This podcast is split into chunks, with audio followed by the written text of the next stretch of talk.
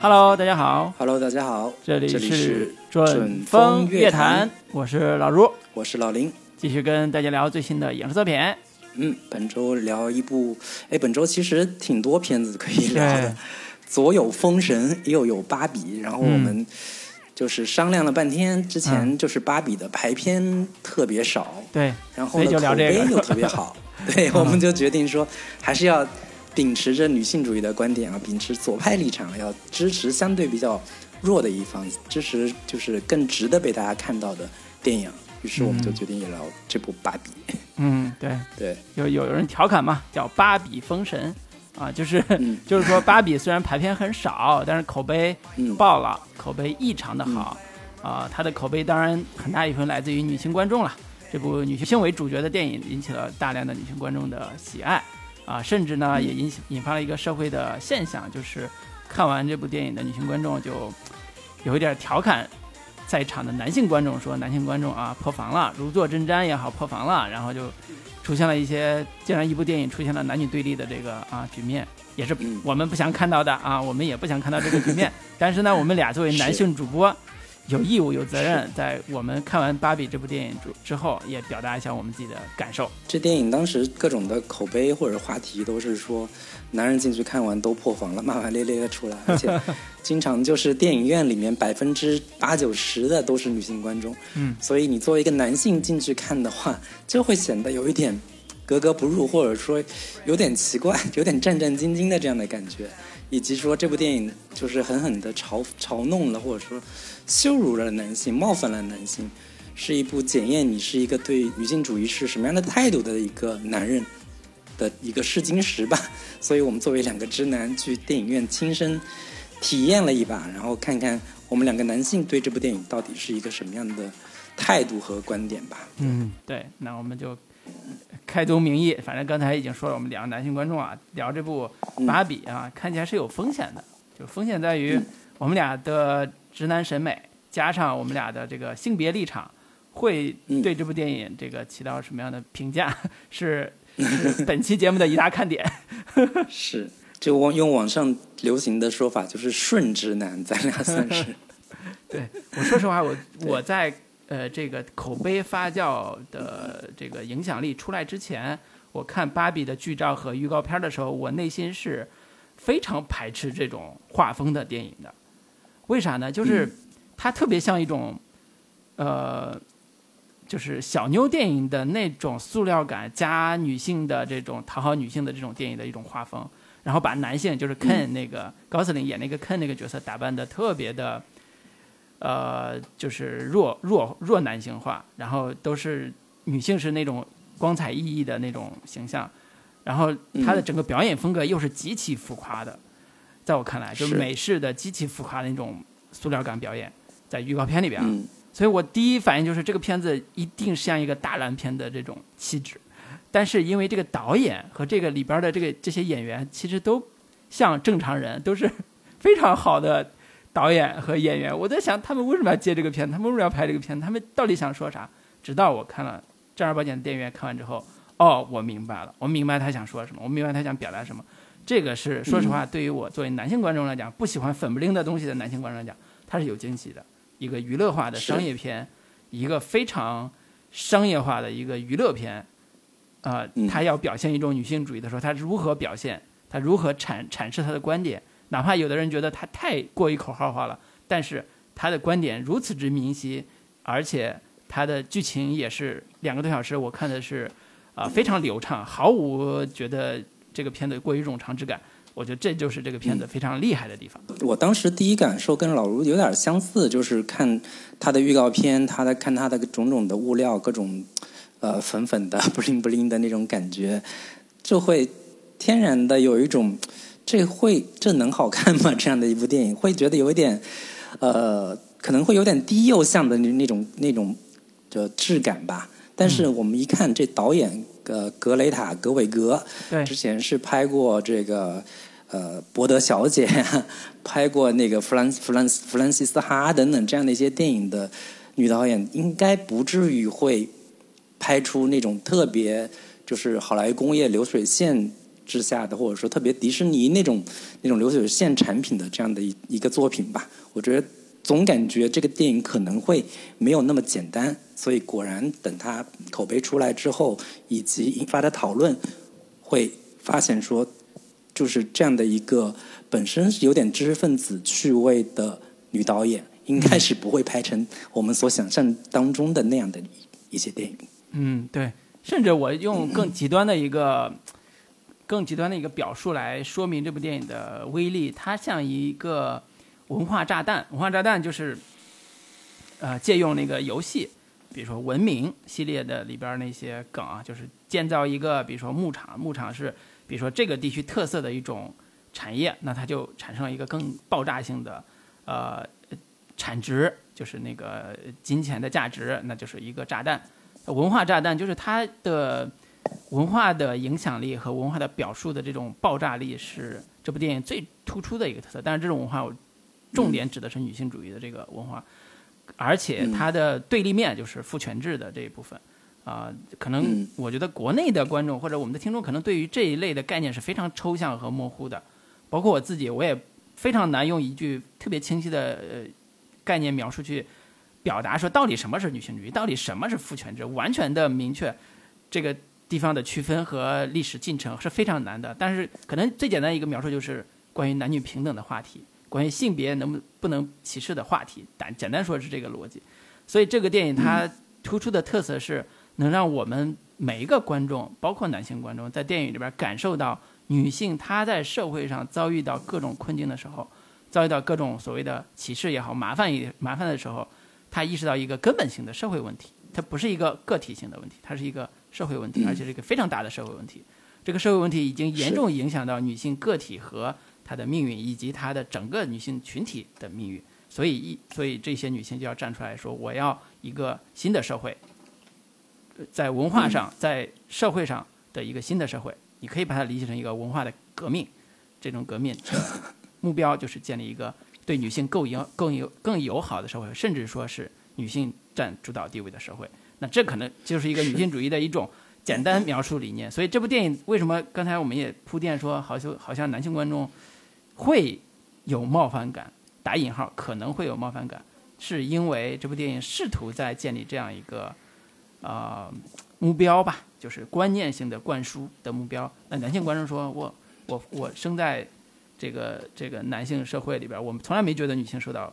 欺负，从来没觉得女性可能只有个别人是这样的，但是大部分的人都是男女平等的社会，凭什么你要改变这一切？那这些问题我们稍后再聊。我说的这先铺垫一下这个文化背景 啊，先铺垫一个文化背景。嗯，对，其实我们可以首先说一下，作为一个男性观众，在看完这部电影的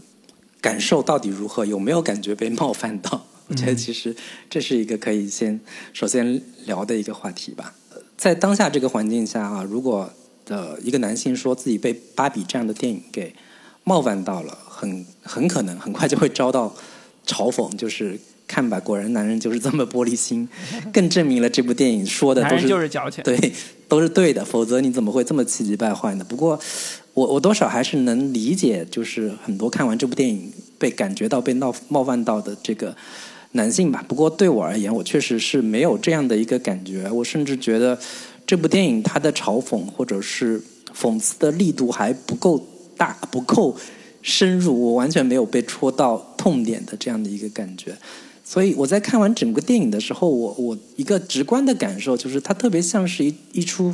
精心编排和构造的脱口秀，它里边有大量的。京剧频出，然后爆梗连连，但是里面说的东西呢，又确实，呃，非常深得女性观众的一个呃痛点吧，或者说是有某种抚慰的、很强烈的抚慰的功能和共鸣的这样的一个感觉。但是至少对我而言，可能它更像是一部呃观点观念更大于故事本身的这样的一部电影吧。它很，它有很强烈的一个。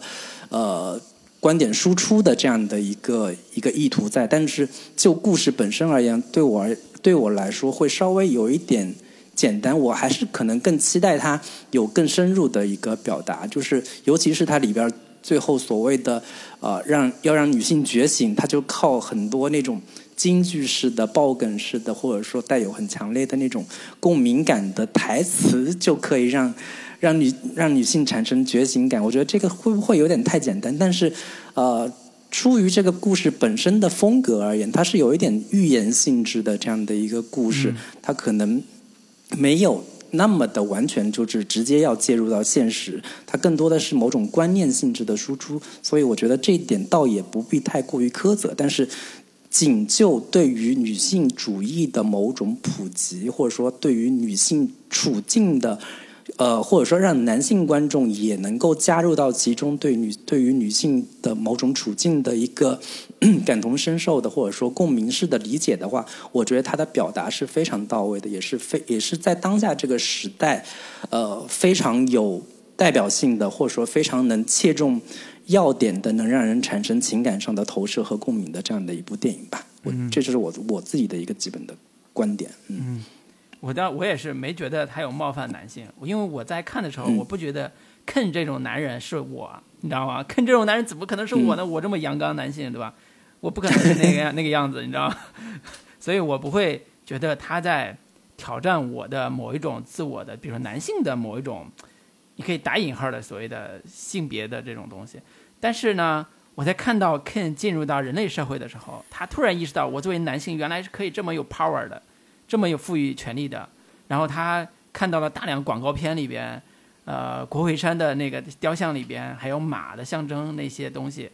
他意识到整个的这个现实社会的文化里边都赋予了一个男性无所不在的这种权利，他觉醒了啊，Ken 觉醒了。这时候 Ken 开始进入到一个找工作的环节，就是他觉得我既然这么男人这么有力这么厉害，那我可以做任何事情，比如说他去应征医生。那个女医生就问他说：“你有没有医生资格证？这个资格证，资格执照？”他说：“没有啊。”难道就我作为一个男人就不就就这不就够了吗？然后他去应应征那个什么游泳员，他也是这种腔调。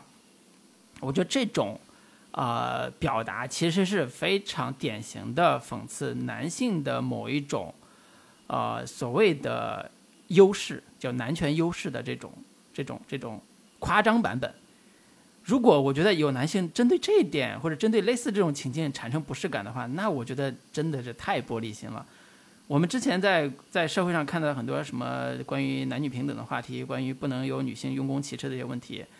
啊，这些可能大家都讨论过。但是，一旦放在电影里边，一旦抽象到这么夸张的语境的时候，你才能意识到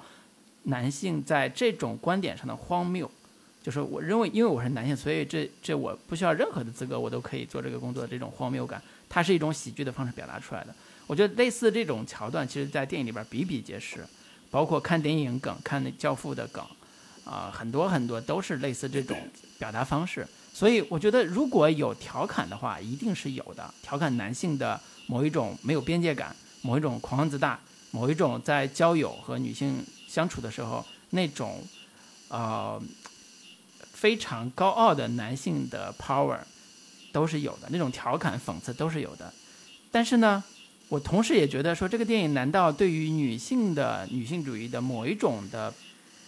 立场，或者某一种女性的这种所谓的呃，像芭比乐园那个环境里边的女性的现状，难道也是只有所谓的吹捧，只有完全的捧捧吗？我也不觉得，我也觉得在导演的那种微妙的讽刺里边，依然包含着，就算是。在芭比乐园这个体系里边，这些女性活得非常的快乐，活得非常的厉害。她把男人踩在脚底下，啊，甚至你可以叫通过贬低男性让女性显得更有力量。这种表达方式依然是有一点暗讽的感觉的。自这是我作为男性观众我在看的时候的最真实的体验。我觉得导演没有这个女导演啊，她没有完全的一味把芭比乐园这个环境做成一个女性的伊甸园、女性的梦想之地的这种感觉。她依然是在这种非常夸张的这种表达方式里边去，去微妙的去找我既夸张了男性的某一种狂妄自大，同时我也把女性的芭比乐园的这种处境做一个更夸张的这种表述，然后让他的语境，让他的这些里边的这种某一种文化显得非常的荒谬。啊，你你比如说里里边有个情节就是这种，呃，芭比乐园的一群可爱的善良的。女性总统、女性法官的这些女孩子们，啊，女性们，然后呢，突然 Ken 带着父权制的新理念进来了，他就可以立刻把这个地方改造成一个父权制的一个这个这个像对应现实世界那种那种环境，就是女性都讨好男性，然后各种男性一扬耀武扬威的生活着，然后开男人的派对什么之类的。那为什么这样一个芭比乐园这么脆弱？就是好像这些女性这么容易被洗脑？那到底是什么什么原因？我觉得这些可能你从现实的这个不是现实，就是从电影的逻辑里边很难解释。但是这些剧情关联、剧情的逻辑里边，其实我自己觉得是有暗含，说这两种环境都未必是最好的一种环境，就是芭比乐园环境和现实世界环境都未必是最好的一种男女的或者这个世界相处的一种模式。呃，所以我自己觉得在芭比乐园这个环境里边，可能它不是乌托邦，它是反乌托邦，就跟我们看的《一九八四》和《动物庄园》那种感觉非常像的一种一种乐园。嗯啊、所以所以这也是一种非常好的一种微妙的文化娱乐文化产品的价值，就是它不是说好像这个电影只要骂男骂男性，那女性观众就趋之若鹜都去电影院看了，好像男性观众就在电影院就挨骂两小时出来了。我我我还在咱看电影之前在咱群里说，我我我开玩笑的时候我就说，哎，我买了芭比电影票，我准备去电影院接受那个电影对我作为男性的嘲讽和和打引号的骂，我就想感受一下这个是什么感觉。但是其实没有，我没有这种特别被冒犯的感觉，反而我觉得这种电影的社会价值和文化价值是非常非常好的，非常有有价值的一种、一种电影娱乐产品。我觉得它这部电影最有意思的，或者说最微妙的一个点，就是它看起来像是芭比乐园是一个女性为主导的、美好的，然后充满理想化的这样的一个女性所所主导的世界，但其实它隐含的某种意义。的的的观观点就在于说，其实这个芭比乐园的这个世界也是一个虚假的，因为你从这个故事当中，你可以感受到说，哎，这个所谓的芭比世界其实是一套消费主义所构建的所谓的女性的幻想世界，或者说女性的一个美好世界。但其实它背后，但当它当芭比来到了现实世界，来到了那家公司的的高层之后，你会发现说，这个高层其实。所有的组组组成人员都是男性主导的，也就是由男性所控制的商业社会给女性所创造的某一种、呃这个梦幻岛，某一种自留、自留地，让女性制造制造某种女性的幻觉，女性可以承承担所有的各种美好的光鲜亮丽的职业，女性要变强，女性要身材美，身材好，女性要各种各方面都都特别完美。其实它很像是某种，就很像国产剧里边所所倡导的某种某种女性主义的观念，就是把把男权世界那一套性转一下，变成女性，对，这样就就形成了所谓的女性主义的表达，把传统的男权男男性的这种霸总形象换一套说法，制造一个女性的霸总，然后身边是一个男性作为你的这个辅助者也好，或者说作为你的一个协助者也好，哦，这样马上就又形成了一套可以让女性产生美好幻觉的这样的一个女性主义的表达。其实这个电影也是在质疑或者说在怀疑这样的一种所谓的虚假的女性主义到底是不是真正的所谓女性主义啊？这样一套完全对立的，就是男女的这样的一个观念，是不是就是一个能够创造更美好的世界的一个一个理念？其实他是对这对这套说法也是一个充满怀疑的这样的一个点吧。所以他最后落到了一个更为呃相对会更调和一点的一一个一个观念，就是每个人都应该关注自我，每个人都要就是找到你。你这个人到底是谁？你想要做什么，而不要被这个性别的这样的一个观念所带跑偏。我觉得这个是他，呃，我我一方面会觉得他其实是会更更温和一些吧，同时又会让作为一部商业电影而言，他的他的使他的观点显得不是那么的激进，不是让男女双方都完全没有办办法接受的这样的一个点。所以我会觉得还挺挺意外，说这个片子在韩国是。女性打就是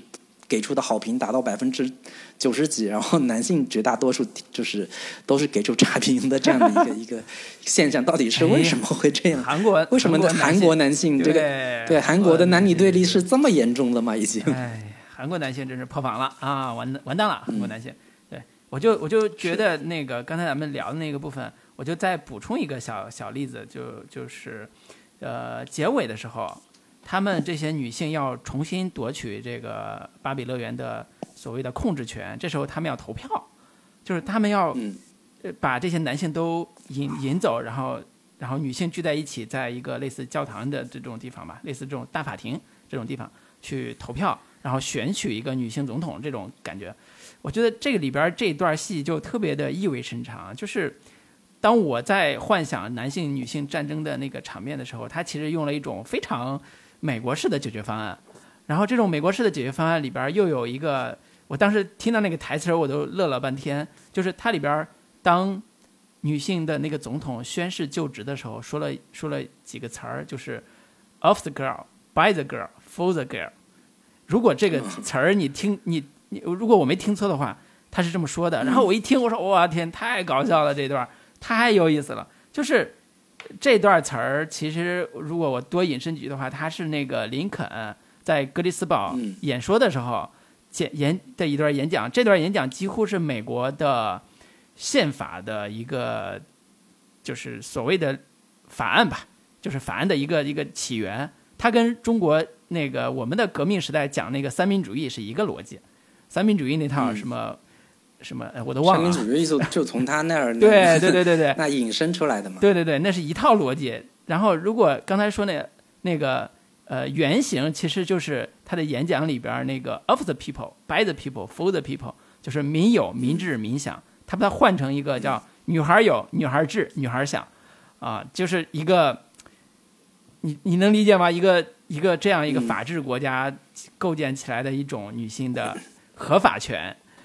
哎呀，我觉得这个太有意思了。这个 这个在一定程度上隐含了一种刚才刚才说的反乌托邦气质下的一种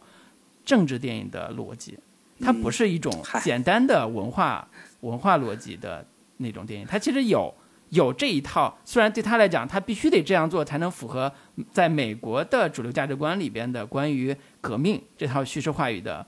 终结或者叙事话语的表达，但是在我们中国人，在我这样的中国人看，我就觉得其实表面上是一个刚才说是一个粉嘟嘟的文化炸弹，但是它背后其实有非常深的美国的文化的这种所谓的政治理念，或者是底层理 底层的这种政治理念。我觉得老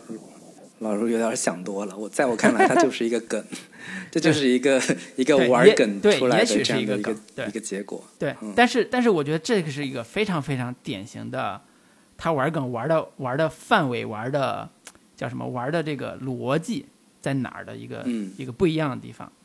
所以呃，嗯可能这里边有更多的细节，更大量的细节去去让你会心一笑，让你拍手叫好。可能你拍手叫好的是男性怎么帮女孩在打打呃打网球啊运动的时候教你说让我教教你怎么打球这种点上，但是我可能在这种很很细微的小点上会觉得哇这个更有意思。对，所以每个嗯我觉得呃我觉得还是说男性观众、女性观众在这里边都能 get 到非常好玩的、非常有意思的，甚至连影迷观众你都能在这里边 get 到非常多的影迷梗，能享受这里边的娱乐氛围和文化的这种是，非常好玩的喜剧感。对，这个是非常难的，我说实话。嗯，我觉得开开场就有就就戏仿了这个《二零零一太空漫游》嘛，以及中间嗯。说到的对于《教父》的这样的一个电影的一些一些结构和和颠覆吧，就是对于就是主创本身也是非常知识分子趣味的这样的一些呃导演和编剧嘛，包括这个格韦格和诺亚鲍鲍姆巴赫，它里边还有一些经常在 S N L 那个周六夜现场 看到的一些演员，所以你我看这个电影的气质也会觉得，哎，它其实有一点 S N L 的那个那那种气质在，就是那种颠覆恶搞的这样的一些一些东西在。我我我完全可以想象他们在创作这部作这部作品的时候，他们不想要把这个话题说的太过于严肃，嗯然后他们会尽量的在在一个看起来比较严肃认真的主题之下，加入很多梗，加入很多喜剧元素。但是好在这些喜剧元素都是非常有效的，讽刺的点也打得非常的精准。但是你要说有多深入呢？其实也不好说。但是对于一般观众而言，对于呃，尤其是对女性观众而言，这样的一些表达是非常切中要害的。然后我会比较推荐男性观众去看这部电影的一个很重要的一个原因，就是它其实，在某些点上是能让男性观众去体验某一种你平时不太可能从呃女性口中得到的某一些信息，或者说某一些体验吧。很呃，很关键的一个一个场景就是，他当这个芭比和 Ken 从这个芭比乐园出来之后，他们第一次来到一个街头，看到一群他们走在那个路上，看到几个这个什么建筑工人呀，在那对他投来了这种炙热的目光的时候，Ken 是觉得完全非常的。自如、非常自得的这样的一个感觉，但是芭比就觉得，为什么我觉得非常的不安？为什么我觉得很、很、很不舒服？然后旁边有个女的就告诉他：“你这个叫焦虑，你由于旁边男性的目光对你产生了注视之后，你所产生的那种不安全感。我觉得这种感受是真的，女性观众才能很切实的、很切身的感受到的。就是当一个女性穿着什么样的衣服，她走到路上被。旁边的男性所注视着的那种那种感觉所产生的某一种不安感，其实是男性很难体会的。我觉得这部电影就是把这种点抓得非常的准确，也能让，也是他为什么会能让很多女性观众产生很强烈的那种共鸣感的一个很重要的一个。然后女性可能，我就刚才举那个什么电影院打网啊，不是电影院，就是打网球的时候有男性过来教你啊，包括后边当那个他们要。发动计策要把男性都引走的时候，他们所采用的手段，比如说让女孩扮演一个无知的少女去跟男朋友约会的时候说：“哎，那个我我不知道《教父》到底讲的是什么。”然后男性立马就说：“啊，什么？你没有看过《教父》？来，让我给你讲讲《教父》到底是讲的是什么。”就所有这些可能在日常生活里边大家都很相似的感受到，所谓女性示弱的时候，男性会更就是更有保护欲。然后男性就更投射一种同情也好，或者是保护欲强的时候那种爱怜也好，让这种恋感情显得更加的亲密。对我觉得这种所谓的价值观或者叫这种恋爱观，在很长很长很长一段时间里边，都是我们呃男性成长的一种非常刻板的典型的一种价值观，叫我来帮助女性来获得安全感，或者我来帮助女性来。在我眼里边都是弱者嘛，就是来帮助女性来获得她想要的那个、那个、那个，得到某些东西吧。或者说，一个女如果一个女孩看我三眼，那她一定会，那她一定是爱上我了。所以我要怎么着？我要表达一下，我要我要怎么着？就是这种情愫，其实是我觉得并不是完全以女男性本本身他就是这样子的。其实，在我们的大量的影视文化里边是非常非常非常典型的这一套呃叙事模式，在我们小时候看港片。在看电视剧，这套逻辑里边是非常非常多的，所以我我自己觉得，如果男性觉得在某些程度上在电影里边看的时候被冒犯，请不要骂这部电影，而是应该在反思我们看的那些影视作品，或者是我们的生活经验里边有多少是被那种不恰当的表达方式所影响了啊？比如说以前叫撩妹嘛，勾女啊，撩妹啊。包括我们在看什么呃国产电影里边，经常会出现那种几个好朋友一几个男性的好朋友一起去把妹的桥段，所有这些文化都是我们在影视作品上学到的。其实主要是香港电影早年对我们的影响，泡妞呀什么，对对，所以这这些撩妹呀这种，对，所以这些文化的你可以现在来来看叫遗毒了。就是其实它潜移默化影响着我们的行为方式，男性的行为方式。我们觉得就，而北京也有啊，北京我们看什么血色浪漫，还有差价的，啊，还有那种叫什么，呃，就是当街上拦住女孩来调侃的，反正就这，这好像就是代表男性魅力的一种表达方式，啊，这种文化也是叫什么？大家男性之间津津乐道的一种表达方式。我觉得这些东西在这部电影里边被调侃是正常的。因为你没有顾及到女性的感受，所以，所以我觉得这个有什么了？我对男性来讲，我丝毫不觉得这有什么，因为我都已经改了嘛，对吧？我我已经没有这个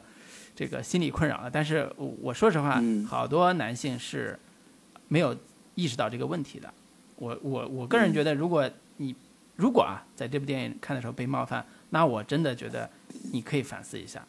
呃，自己当然不是说指责自己啊，指责我自己说一定什么什么十恶不赦，没有，完全没有，就是我们的文化塑造了我是什么样的人。我在不自知的时候表达出某一种行为方式，对女性是有不适的，但是我不自知，我好像还很津津乐道，但是千万不要一直千万不要真的觉得这是一种。所谓的文化优势，就是我作为男性就应该这样，就就会这样的文化优势，而是这是一种非常糟糕的一种行为，只是说你不知道而已。对，我就先补充这么多吧。其实关于就是所谓的男性说教，或者说男性很热爱炫耀自己的某些专业知识，以及关于教父啊，关于各种专业知识的这样的一个话题，其实，呃，我承认男爱说教是很多男性的。一个毛毛病吧，借此在女性面前展现自己的聪聪明睿智、知识丰富，并且暗含着某种对于女性的智商或者是认知的贬低吧。就是这些东西，你你们女人是不会真的懂得这个东西的妙处的，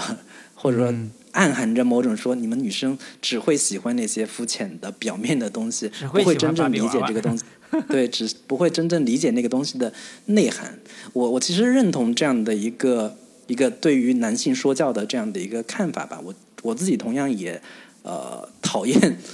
做这些事情的男人，也我觉得这样做的做的行为确实也很也也很让人厌烦。但我发现，往往事情一旦做了某种扩大或者说极端化之后，会有一些让我不知道怎么形容的某种怪异吧，就是呃。经常我会面对女性的时候，我不知道该说什么，该说多少。对，我担心我说多了会被对方认为你这是爹味，你爱说教，你怎么那么爱炫耀自己那些那些知识？就是，呃，大家讨厌的其实是你这个好为人师的这个事情本身，就是你不顾对方感受，你一股脑的输出自己的观点，并且尝试教育别人的这样的一个事情，我觉得确实很讨厌。但是，呃。带着某种目的，试图要吸引对方，呃，同时你你可能会有一些心怀不轨的这样的一个一个一个一一种意图在里边。但是，当男女在进行某种就是类似求偶的这样的一个行为的时候，你孔雀开屏的试图要获得对方的心仪，这样也是有问题的吗？或者说，连带的很多会会让人产生说这些知识好无聊，或者说这些知识。你要你要进行传播是一个很很很无趣的这样的一个事情，就是或者说你喜欢喜欢某些对于女性来说她们不感兴趣的东西，这个事情也会成为某种问题吗？我经常会会去想 想到这样的一个问题，就是我觉得可能知识本身是是有有意义有价值是好的，但是讨厌的是那些男性本身好为人师，或者说带着某种。啊，意图带着某种不轨的想法要去炫耀这样的一些知识，这样的一个行为是本身是讨厌的。但是，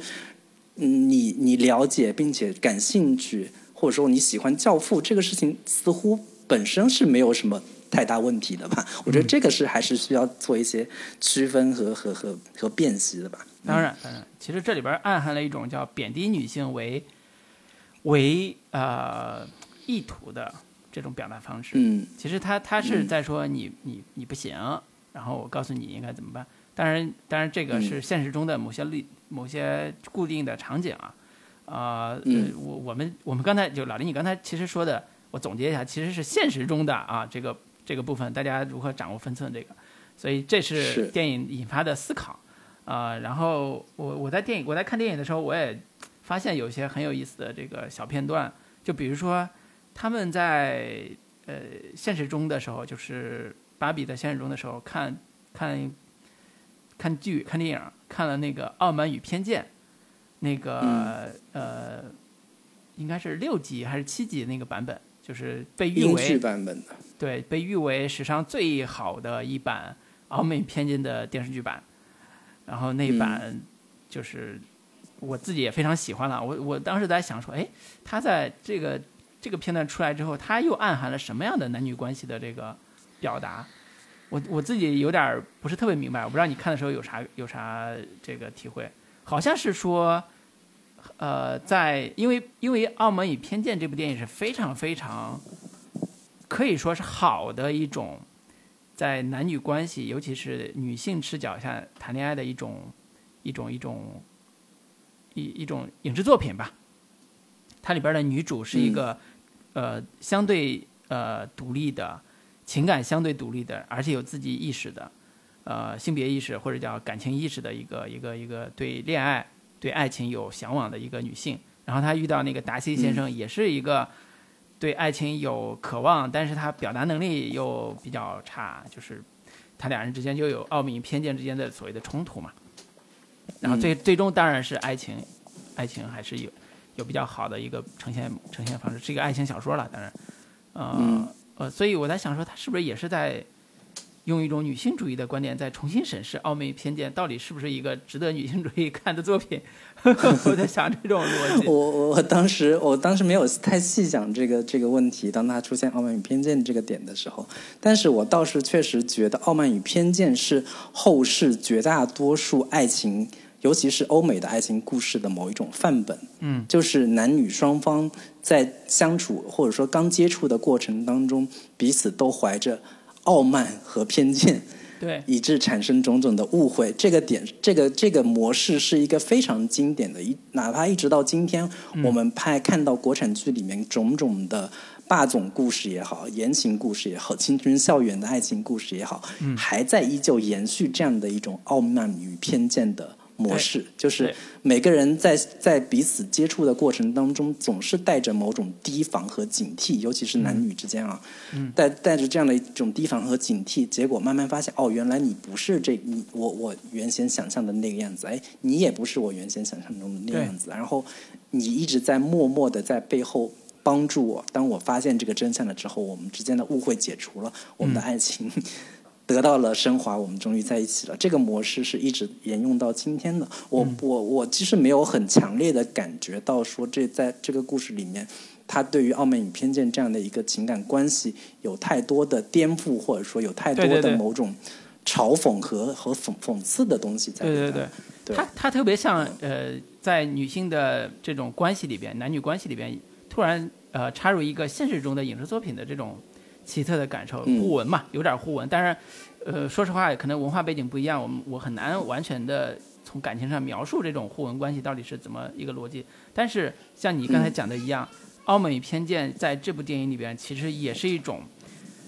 呃，影片中的男女关系的冲突和我们作为观众、男女观众，在这部电影之后引发的一种文化现象的冲突，就是一种非常典型的傲慢与偏见。傲慢的男性观众觉得这部电影我根本就不屑于看，我觉得这部电影根本就不值得我去看，甚至还在冒犯我。那偏见的一部分也是在于，可能我自己觉得啊，那有的女性观众就觉得，所有不喜欢这部电影的男性观众一定是。叉叉叉啊，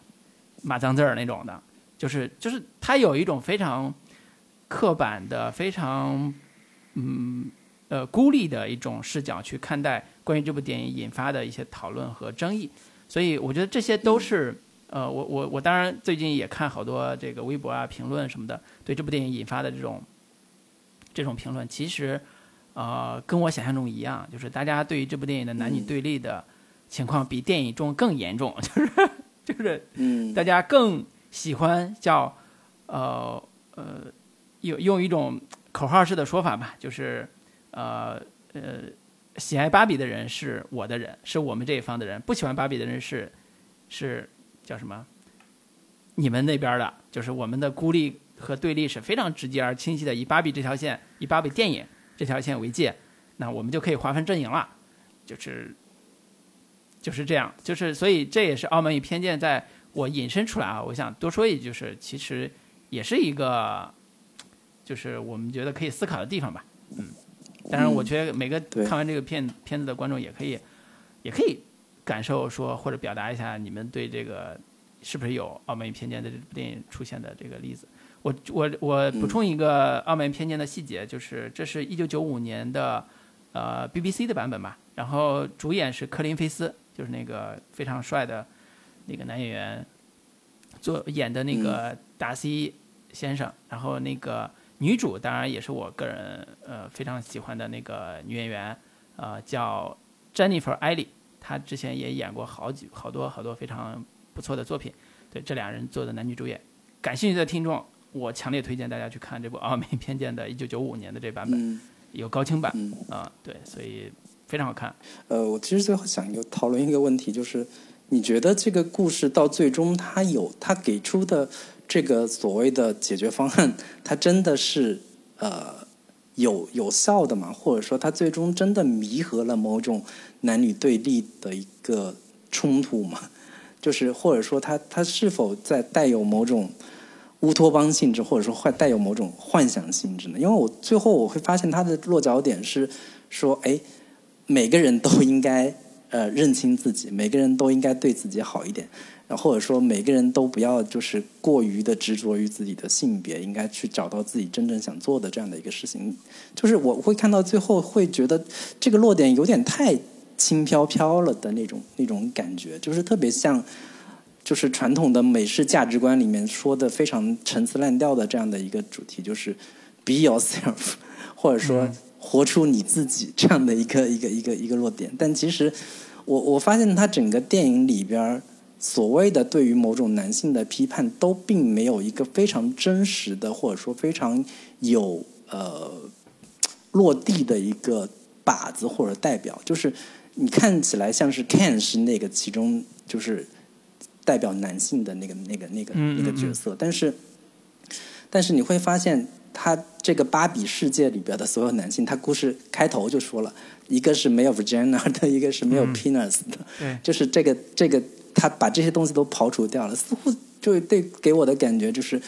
只有没没有 penis 的男人最终才才能。完全接受你这一套说法，并且形成某种和解，但但是对于真正的现实中的男性，你这一套说辞或者说你这套解决方案似乎是没有那么有效的，以及对于所谓的某那种虚假的女性主义，他们这群男性所构建的以那个威尔法瑞尔演的这个老板为代表的那个角色，其实我觉得那个男老板的角色是一个非常讽刺的，但是他想要讽刺又没有。办法特别深入的进行进行讽刺的那种感觉，就是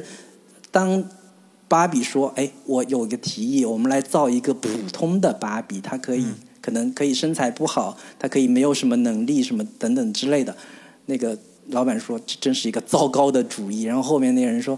他肯定可以卖很多钱。”说：“那太好了，我们就我们就造他吧。”就是我觉得这个角色是一个非常虚伪的，非常。完全以消费主义、以资本主义为主导的，我我什么赚钱我就我就弄什么，我才不管你什么女性表达、女什么女性主义这些东西我都不在意，只要能赚钱就可以。但是这个电影似乎并没有对这些东西背后所谓的资本的逻辑来开炮，仅仅还是放在一个就是童话式的、梦幻式的这样的一个解决方案来。来实实现所谓的最终的和解，但其实在我看来，这这这些弱点都是有点轻飘飘的这样的一个感觉。我不知道老卢你是什么样的看法？总体来讲，还是说这个片子批判的力度不够嘛？就是你你的，我就总结你说的，就批判力度还是不高。作为女性主义的这个。这个树立对立面的这种挖掘深度还是不够。当然，嗯，我觉得这个，我觉得背后是不是也有，就是这个公司本身，我不知道他他他拿了授权，或者说作为某某些有投资的部分在里边，所以他没有办法对 对这种资本的东西有太多的一个深入的口诛笔伐的东西在，或者说他的重点不在批判这个资本主义这条所谓的呃消费消费主义吧。这条这条路径的这个这个事件，它核心还是想，呃，借用芭比这个文化符号去探讨，嗯，刚才还说的性别政治嘛，就是男女关系的这个这个所谓引引发的女性主义思潮这一部分。当然，呃，他探讨的这个，嗯，我就还是把你的这个问题分成两部分来说吧，就是回应。第一部分就是，呃，刚才说的就是它里边的最终的解决方案是不是可信合理？它的解决方案其实是让芭比从芭比乐园。作为一个真正的人，然后那个 Rose 就是 l o s e 就是创立这个品牌和芭比形象的这个老太太，其实跟女主有一个非常经典或者非常重要的一段对话。其实这种对话是是存在主义式的，就是关于人的生死和最终的使命，或者你的人生到底是意义是什么这种非常存在主义的这种这种这种对话，它当然也是在一定程度上消解了你的第二个问题，就是关于这个文化符号的这个最后它的那个归属啊，包括它的象征性的问题。我我就说它其实有一个核心的诉求或者核心的叙事脉络是，芭比要成为一个真正的人，以前是个文化符号，以前是个消费主义文化符号也好，或者是女性主义文化符号也好，当然现在电影里边是女性主义文化符号啊。原真实世界里边是一个非常被批判的，近近几年、近十几年或者近二十几年，被整个欧美主流呃舆论界所批判的女性消费主义的文化符号。嗯，这种批判远远比我们所能理解的批判要深刻、要复杂、要强烈的多。因为我们的国内文化里边没有对于芭比的文化符号的强烈批判。我个人觉得，因为我连芭比很多时候我们我们平时小时候小女孩不也基本上不怎么玩芭比这个对对，东西。这个东西跟我对我们来讲其实很陌生，其实很陌生。哪怕有一两个也是说别人家的孩子玩的这个玩偶形象，他对于盗版芭比，对盗版芭比，他对于女性这个符号、女性的性别意识这个符号的理解深度是与我们啊，就是远远达不到现在人家欧美对这个文化符号的一种解读和探讨探讨的深度的。所以在在现在这个我们嗯怎么说，我们一线城市的呃女性对于这个芭比这个电影所理解的女性主义的这种呃呃鼓掌也好，欢呼也好，其实建立在非常当下的，已经大家接受了上野千鹤子老师的这套女性主义的说法，包括我们这嗯这些年来经过那么多女性主义的思潮所洗礼的最新的一这一波女性主义思潮洗礼的这种呃意识形态下去看的芭比，那当然跟欧美现在是能接轨了，但是我们之前的文化土壤里边是没有芭比这个文化土壤的，所以你所以没没有办法有那么深的这种这种理解。当然我我我也扯远了，就是其实回到结尾的时候是。芭比要成为一个人，那成为一个人的代价就是你要接受你会死亡，这是这是一个存在主义的话题。他回到了一个、嗯呃，我觉得哲学层面上非常非常好的一个一个一个呈现，就是这是这是我完全没想到，我没想到一部电影这样一种娱乐娱乐性这么强的一种呃电影文化娱乐电影，它最后要回到一个存在主义的这个问题上，就是你要你要你要怎么面对你未来的人生，你要怎么活下去？嗯我觉得，我觉得这个是我当年看《存在主义咖啡馆》那个那个那本书的时候最大最大的感受，就是你不要回到这个问题的时候，你要回到自己身上，你要问我我是谁，我想我想我想过一种什么样的生活，而不是回到一个经典的，比如说呃亚里士多德时代对哲学的定义是什么，回到一个更复杂的康德时代的康德他对哲学的定义是什么，而是哲学是回到你自己，你自己的人生是怎样的一个选择，你的选择要承担什么代价？那你的这种选择是一个什么样的选择？他这种回答上，我觉得这个是嗯我觉得非常高明的一种写法，你知道吗？就是已经没法，我就我我当时看到后半截，我都觉得这故事怎么结尾，只有一种叫他们当上了总统，然后把男性又赶出了什么这个什么什么，就好像皆大欢喜了，这故事就结束了。就是最后到竞选总统完了之后，女男性又回到那个时代，然后故事就结束了。但是没有，他是让芭比选择做一个人，然后他的第一个最后的一个桥段是芭比回到现实世界之后，他呃进入到一个公司，我以为去上班儿，你知道吗？就是进入到一个公司，然后那女的呃就芭比那女孩就问那个说，我能不能做妇科手术什么之类的，就是她嗯把她充分作为一个女性的个体去书写的时候，她就完成了一个整个电影里边对芭比从一个文化符号、文化形象、女性，哪怕是一个女性主义乌托邦的一个代言人，变成了一个普普通通的一个女孩儿，这是她的一个嗯最核心的一个写法。我觉得这个是一个很高明的一种非常厉害的一种写法。呃，当然可能嗯嗯，因为它是一个喜剧，你看整体这个喜剧它，所以它它结尾它后边后边也不会写的一个写成一个批判性特别强，然后又特别怎么说特别宏大的一个主题上。我我个人觉得这个也可能不是我想象的那个东西，所以我觉得这个嗯结尾还是我觉得挺有意思的。我看到结尾我觉得挺有意思的。所以我我在当时看的时候，我又我我产生了一个奇怪的联想，就是我想起了《黑客帝国》，嗯。就是当当那个就是那个什么丑，就是那个那个那个那个那个人拿出一个哦哦，你说那个对类似于那对类似于类似于红红药丸还是蓝药丸，你要选择虚假的世界，还是要来到现实世界的时候，给当也芭比也面临的这样类似的一个选择。可能他一直生活在一个母体世界当中，然后最终要要面临这样的一个选择的时候，他最终还是要选择现实世界。但是其实如果真的芭比来到了现实世界，他所可能要面临的问题、要面临的挑战，可能是要远比你在芭比芭比乐园里面所经历的、所遭遇的要更艰难、困苦几百倍。嗯，对。但是他但那这个可能是后续的故事要所所要讲述的内容吧。对，嗯，对，对。然后我我觉得还还可以说一个，嗯。说一个刚才提到的那个关于文化符号的这种感受，我正好在微博上看了那个有一个呃微号的微微博公微博的，算是大 V 吧，呃李海鹏老师，李海鹏是之前一个作家嘛，一个一个记者吧，作家，然后他写过什么佛祖在一号线呀，大地孤独闪光啊这种，在在应该在十年前也是文化名人这种这种这种呃作者吧，然后近两年。因为在微博上有一些对女性的这个，反正是非常对她有非常意见的女性的这个评呃评论，呃起了一些冲突，所以在微博上她现在被打成一个所谓的反女权标签的这样一个人设，就是厌女，有点啊，有点厌女的一个一个一个人设，呃，但是他也乐此不疲的想跟他们再跟他们做斗争，一个文化人啊，在微博上在在论战，然后他在。呃，微博的有有一条微博里边就说了一段话，我就是非常非常有意思、非常非常典型的一段话，我可以给大家念一下，念完念完之后也能解释刚才我们说那段的一个逻辑，就是说，呃，李海鹏啊，他自己说那个二零二三年七月二十四号发的这个微博说的一段话，说我们家一直近看近听两种两个系列，一个是《米小圈上学记》，啊，那个堪称家长、孩子们、老师眼前呃现代式错误行为大全；一个是芭比系列。套用一句话说，就是父权制的长轨，长轨就是那个单人旁一个，呃，成长的长，对，长轨，对。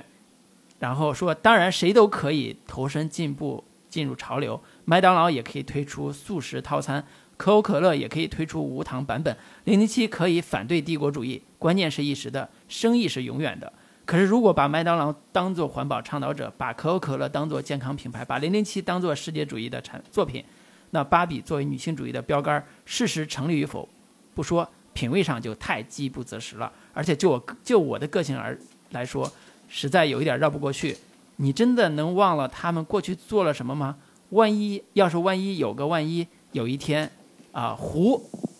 叉叉开始歌唱自由主义，难道我们就要去拥抱他吗？我没有人，我没别人可报了吗？啊，大概就是这段文字啊。我我我其实特别能理解。李李海鹏老师在说这段话的逻辑嘛，就是芭比这个文化符号之前其实是一个非常非常典型的文化消费的一个所谓的呃消费主义的这种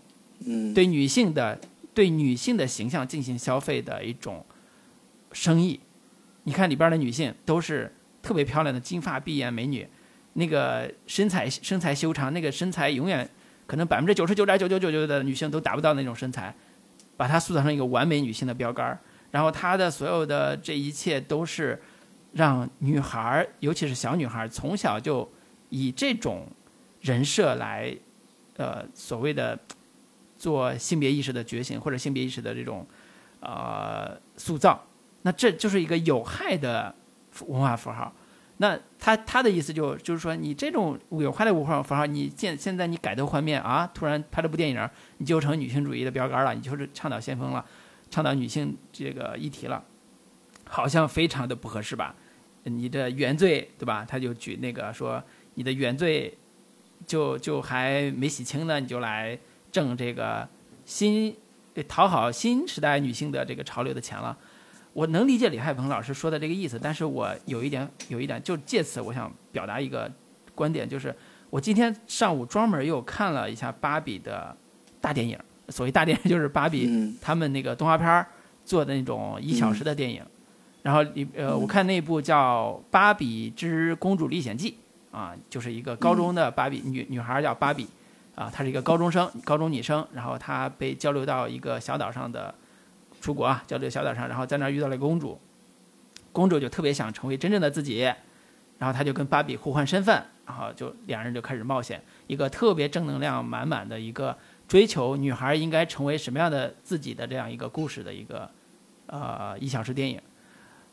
哎呀，我我觉得看完之后非常有感触，就是芭比这个形象在那个电影里边依然是一个非常老套的，虽然在一直在追星啊，一直在追求所谓文化进步的一种啊一种形象，但是她是一个非常老套的，呃，叫正能量的女孩儿。然后其实核心的目的就是卖她的玩偶，你能非常清晰的看到它里边所有的陈设布景和女性形象的目的就是为了卖这些玩偶，但是它包着包的是一个。呃，所谓的要成为一个真正想成为的自己的那种正能量的壳，我觉得这个是过去的芭比给人大家留下最深刻的印象。哪怕它包装的再华丽，它就是这样。但是不得不说，这部电影《芭比》这部电影其实已经脱胎换骨了。哪怕它依然有刚才你说的，啊，它好像对于这个母公司那个游戏呃这个玩具公司的批判好像没有那么强，但是。我从头到尾我都觉得这个母公司的形象是非常负面的，毫无 毫无正面的塑造的这个空间的负面形象。当然，可能这个公司也觉得说我我的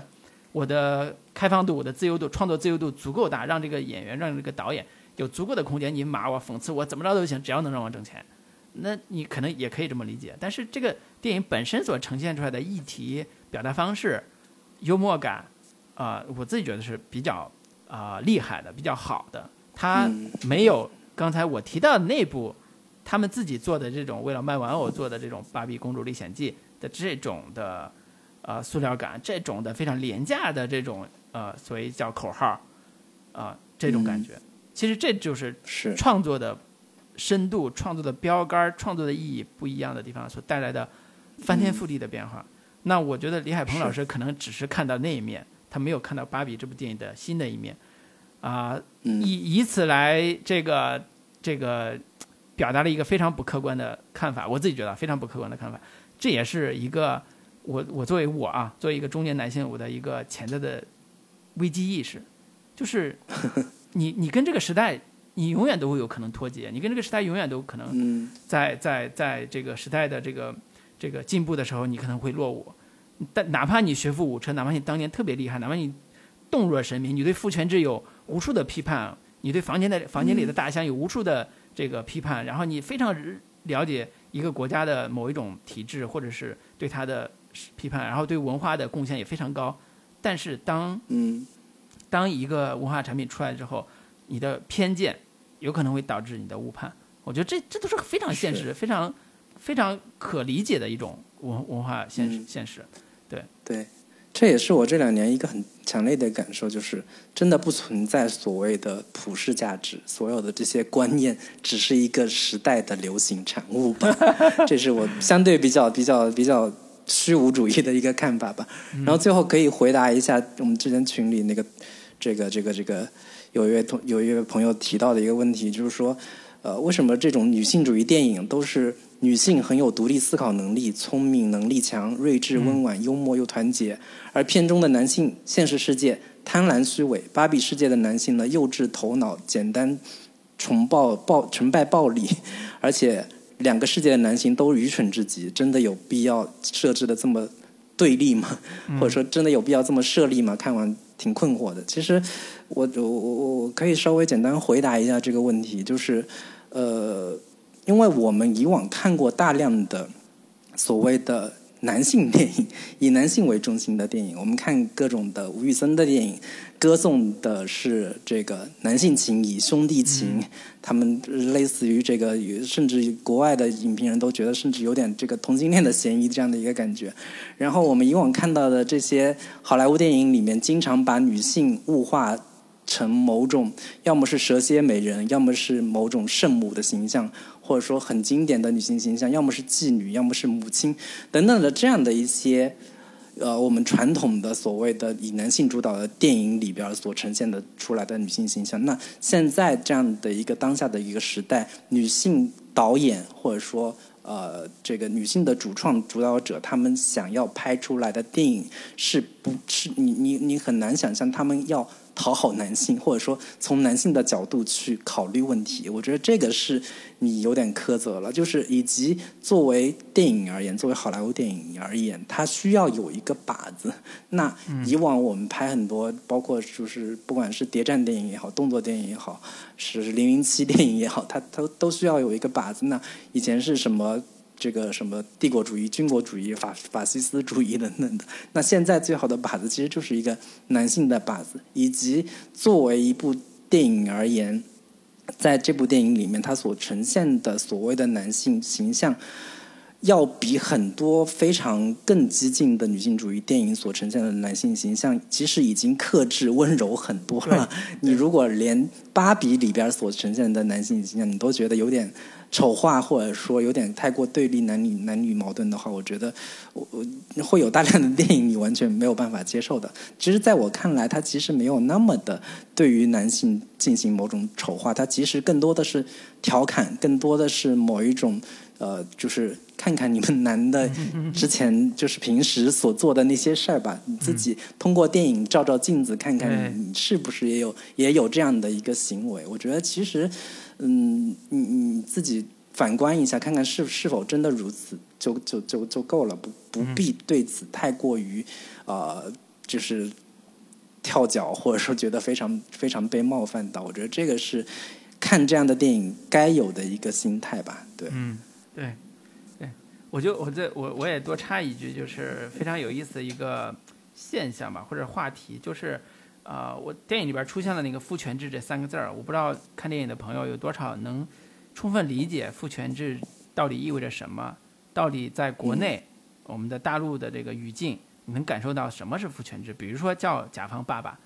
谁听过叫甲方妈妈？呃，你马爸爸啊，没听过叫马妈妈，对吧？就这，我我觉得这是一个呃简单举例了。但是我我想引申的一个话题是，呃，一九四九年出现了两个大事件，一个事件是那个，呃，就是当然我们中华人民共和国成立嘛，这大事件。当然这个背后有一个女性主义的大事件是，呃，两个事儿，一个是女人能顶半边天，对吧？我们的新新时代，女人能顶半边天，这是一个女性主义的非常重要的一个。呃，进步。然后第二个呢是同时期，波伏娃啊，法国作家波伏娃，那个出版了他的《第二性》这本书。呃，这本书其实，在呃我小时候地摊上经常能看到。我甚至当时非常好奇，说这本书到底在写什么？好像很大胆，里边的那个叫什么封皮儿也好，或者是里边的描述，好像是一本呃，叫什么？两性文学啊，两性的这个这个什么这个这个文字，但是我当时非常困惑，说这本书到底在写什么？后来当我成年之后啊，我后来通过某种这个阅读的这个这个这个感受，我慢慢理解了他在表达什么。就简单说，他有一个核心观点是，就是在呃这个社会里边，男性对女性的支配是一种社会现社会现象，而不是一种生理现象。他就说，那个男权世界啊，不仅对女人有害，而且对大多数男人也有害。所以呢，如果妇女的解放，妇女的妇女解放了，那其实对于两性，就男性女性都是有益的。所以它里边有很多这种非常强悍的文化的观点，来呃让女性的作为生理的女性的这种所谓的社会性有一个更新的认识。当然，这是一九四五年的这一九四九年的这本书啊，直到现在，可能很多女性在读这本书的时候，都会有非常震撼的感觉，关于自己。关于自己的社会社会属性都有非常震撼的，但是我我我不知道有多少男性读过这本书啊，所以我的意思就是说，其实，在某种时间在历史的时间节点上，好像我们跟世界的起点没有那么远，但是呢，我们放在现当下社会，我们再去观察我们的社会，尤其以这部《芭比》这部电影来观察我们当下社会，那我们是不是有更好的生存方式，或者叫更好的和呃男性女性？在这个社会，尤其是，呃，关于男女同工同酬，关于妇女在家庭中的地位和角色，关于嗯这个职场的相关的这些，我们之前在社会上看的那些事情，是不是有更好的社会的生存方式？这些都是在这部电影里边虽然没有写，但是我们看电影难难道只是为了看个乐呵吗？这也是我想说的文化炸弹的意义，就是文化不是这个炸弹，不是为了让你开心。不只是为了让你开心，它代表了一种是强烈的文化带来的冲击力，对于你的价值观，对于你的想，对于你对这个社会的认知的一种想象力的冲击。我觉得这是好电影的一种，哪怕它不是优，它哪怕它不是最好电影那种标准，但一定是一个好电影的一个标准。是啊是。我正好看了这个上野千鹤子老师的《父权制与资本主义》这本书，嗯，他在里面对于父权制的这个定义是说，父权制是指拥拥有物质基础且存在于男性间的阶级制度关系，以及最终使男性统治女性成为可能的，只存在于男性之间的一系列社会关系。其实最核心的点就在于说，父权制在私人领域，包括家庭和公共领域。在家庭，主要是家庭内部女性地位、无偿的家务劳动的剥削；后者是工作机会上的掠夺、不同工同酬等等，主要是这两个方面。通过对于物质基础的占占有，实现对于男性对女性的劳动力的某种统治。这个是、是上野千鹤子相对比较学术化的某种某种概括吧。但其实他他最后书里面有一个核心的观点，就是其实他觉得父权制父权制与资本主义是某种一体两面，它俩是是一个同源性的东西。它核心的点就在于，包括甚至后来产生的新自新自由主义的这样的一些观念，都和都都在强调某一种弱肉强食的观点，就是嗯你能力强，你能得到更多的社会资源，你就是应该被肯定，你就应该获得你该有的东西。它其实是不去强调公平，或者不去强调某种平等观念的。其实所谓的左派到底是什么呢？最核心的一个点就是他关注弱者，他同情弱者，甚至包括上野千鹤子老师说什么是女性主义？女性主义就是要跟那一套父权制、跟那套资本主义逻辑不一样，我们要嗯同情弱者，我们要帮助弱者，帮助所有需要帮助的那些人。那女性那在其中是其中的一环。对我觉得嗯女性主义就是要成为自己，并且帮助其他周围就是需要帮助的那些弱者的人。哎我觉得这个是一个这部电影最终想要实现的某种升华，或者说实现的某种所谓的想象性的出路。尽管这个不一定非常有有可操作性，但也是一个美好的愿望和想法吧。对，所以我我就我就说嘛，那个我看微博上还有一个媒体老师叫郭玉杰老师，他说了一个观点，我觉得非常好。他说这部电影《芭比》其实，呃，你说夸他多优秀另说，但是他把女性主义从学术圈儿真正带到了呃大众视野，大是他最众对大众传媒、大众就是大家看电影是一种非常日常的文化娱乐消费的这种大众文化的这个范围之内，我觉得这是他电影非常好的地方。我觉得他这种评价是非常非常准确的。上野千鹤子虽然大家也知道非常非常火了，已经在国内非常非常好了，嗯非常非常火了。但是我说实话，他的影响力也并没有就是所谓的下沉到非常非就常不如一部芭比所对于女性观众的某种启蒙意义和启蒙价值，稍微有点夸张啊。嗯对稍微有点夸张，但是但是却从传播的这个逻辑来说，确实是如此。对对对，所以如果刚才老林念的这一段儿的所谓的对男女男性女性的这个上野千鹤的这段描述，让有些男性观众得到感受到冒犯的话，嗯我觉得那大家 把我们的这个博客好好再听两遍，尤其我们过往的有些博客好好听两遍，就是你你你产生冒犯的话，我觉得你可以，我推荐，因为我这两年其实几乎把上野千鹤子老师能看到的书都看了一下。嗯，如果你产生了冒犯感，你想要弄清楚到底是怎么回事的话，我推荐你不如去看一看上野千鹤子老师写的书，嗯。包括《厌女》，包括《父权制与哎资本主义》哎包括这个《始于极限》等等的从零开始的女性主义等等这样的一些书，你看完了，你再来。就是批判说你觉得被冒犯的 到底冒犯在哪儿了？嗯然后你你你提出什么样的一个反驳的观点？嗯我觉得这个是一个更更更理性的态度吧。对对对对，当然大部分的、嗯呃有些这个爱喜欢骂人的，人家就是要骂，就不看也骂。你说你把这书看了再骂我不行，我就要骂你，对吧？这也没办法，所以 尊重文化的多样性，对吧？我觉得嗯反正是这个这个我们聊聊节目、聊播客啊什么的，目标就是我们能找到一些志同道合的朋友嘛，嗯对不对？所以是那个欢迎大家加群，对不对？行，欢迎大家加群。那在微信中搜索“准风乐坛播客”的首字母 C F Y T B K，就可以找到我们的群聊。欢迎大家加入我们的听友群。然后希望大家不就是不要觉得这期节目是我们两个男性在说教，说一些非常男性男性化的一些、嗯。一些观点吧。对对对这仅仅只是我们代表我们自己看完电影的之后的一些感受吧。嗯，对。好，行，那跟大家说再见，拜。拜拜。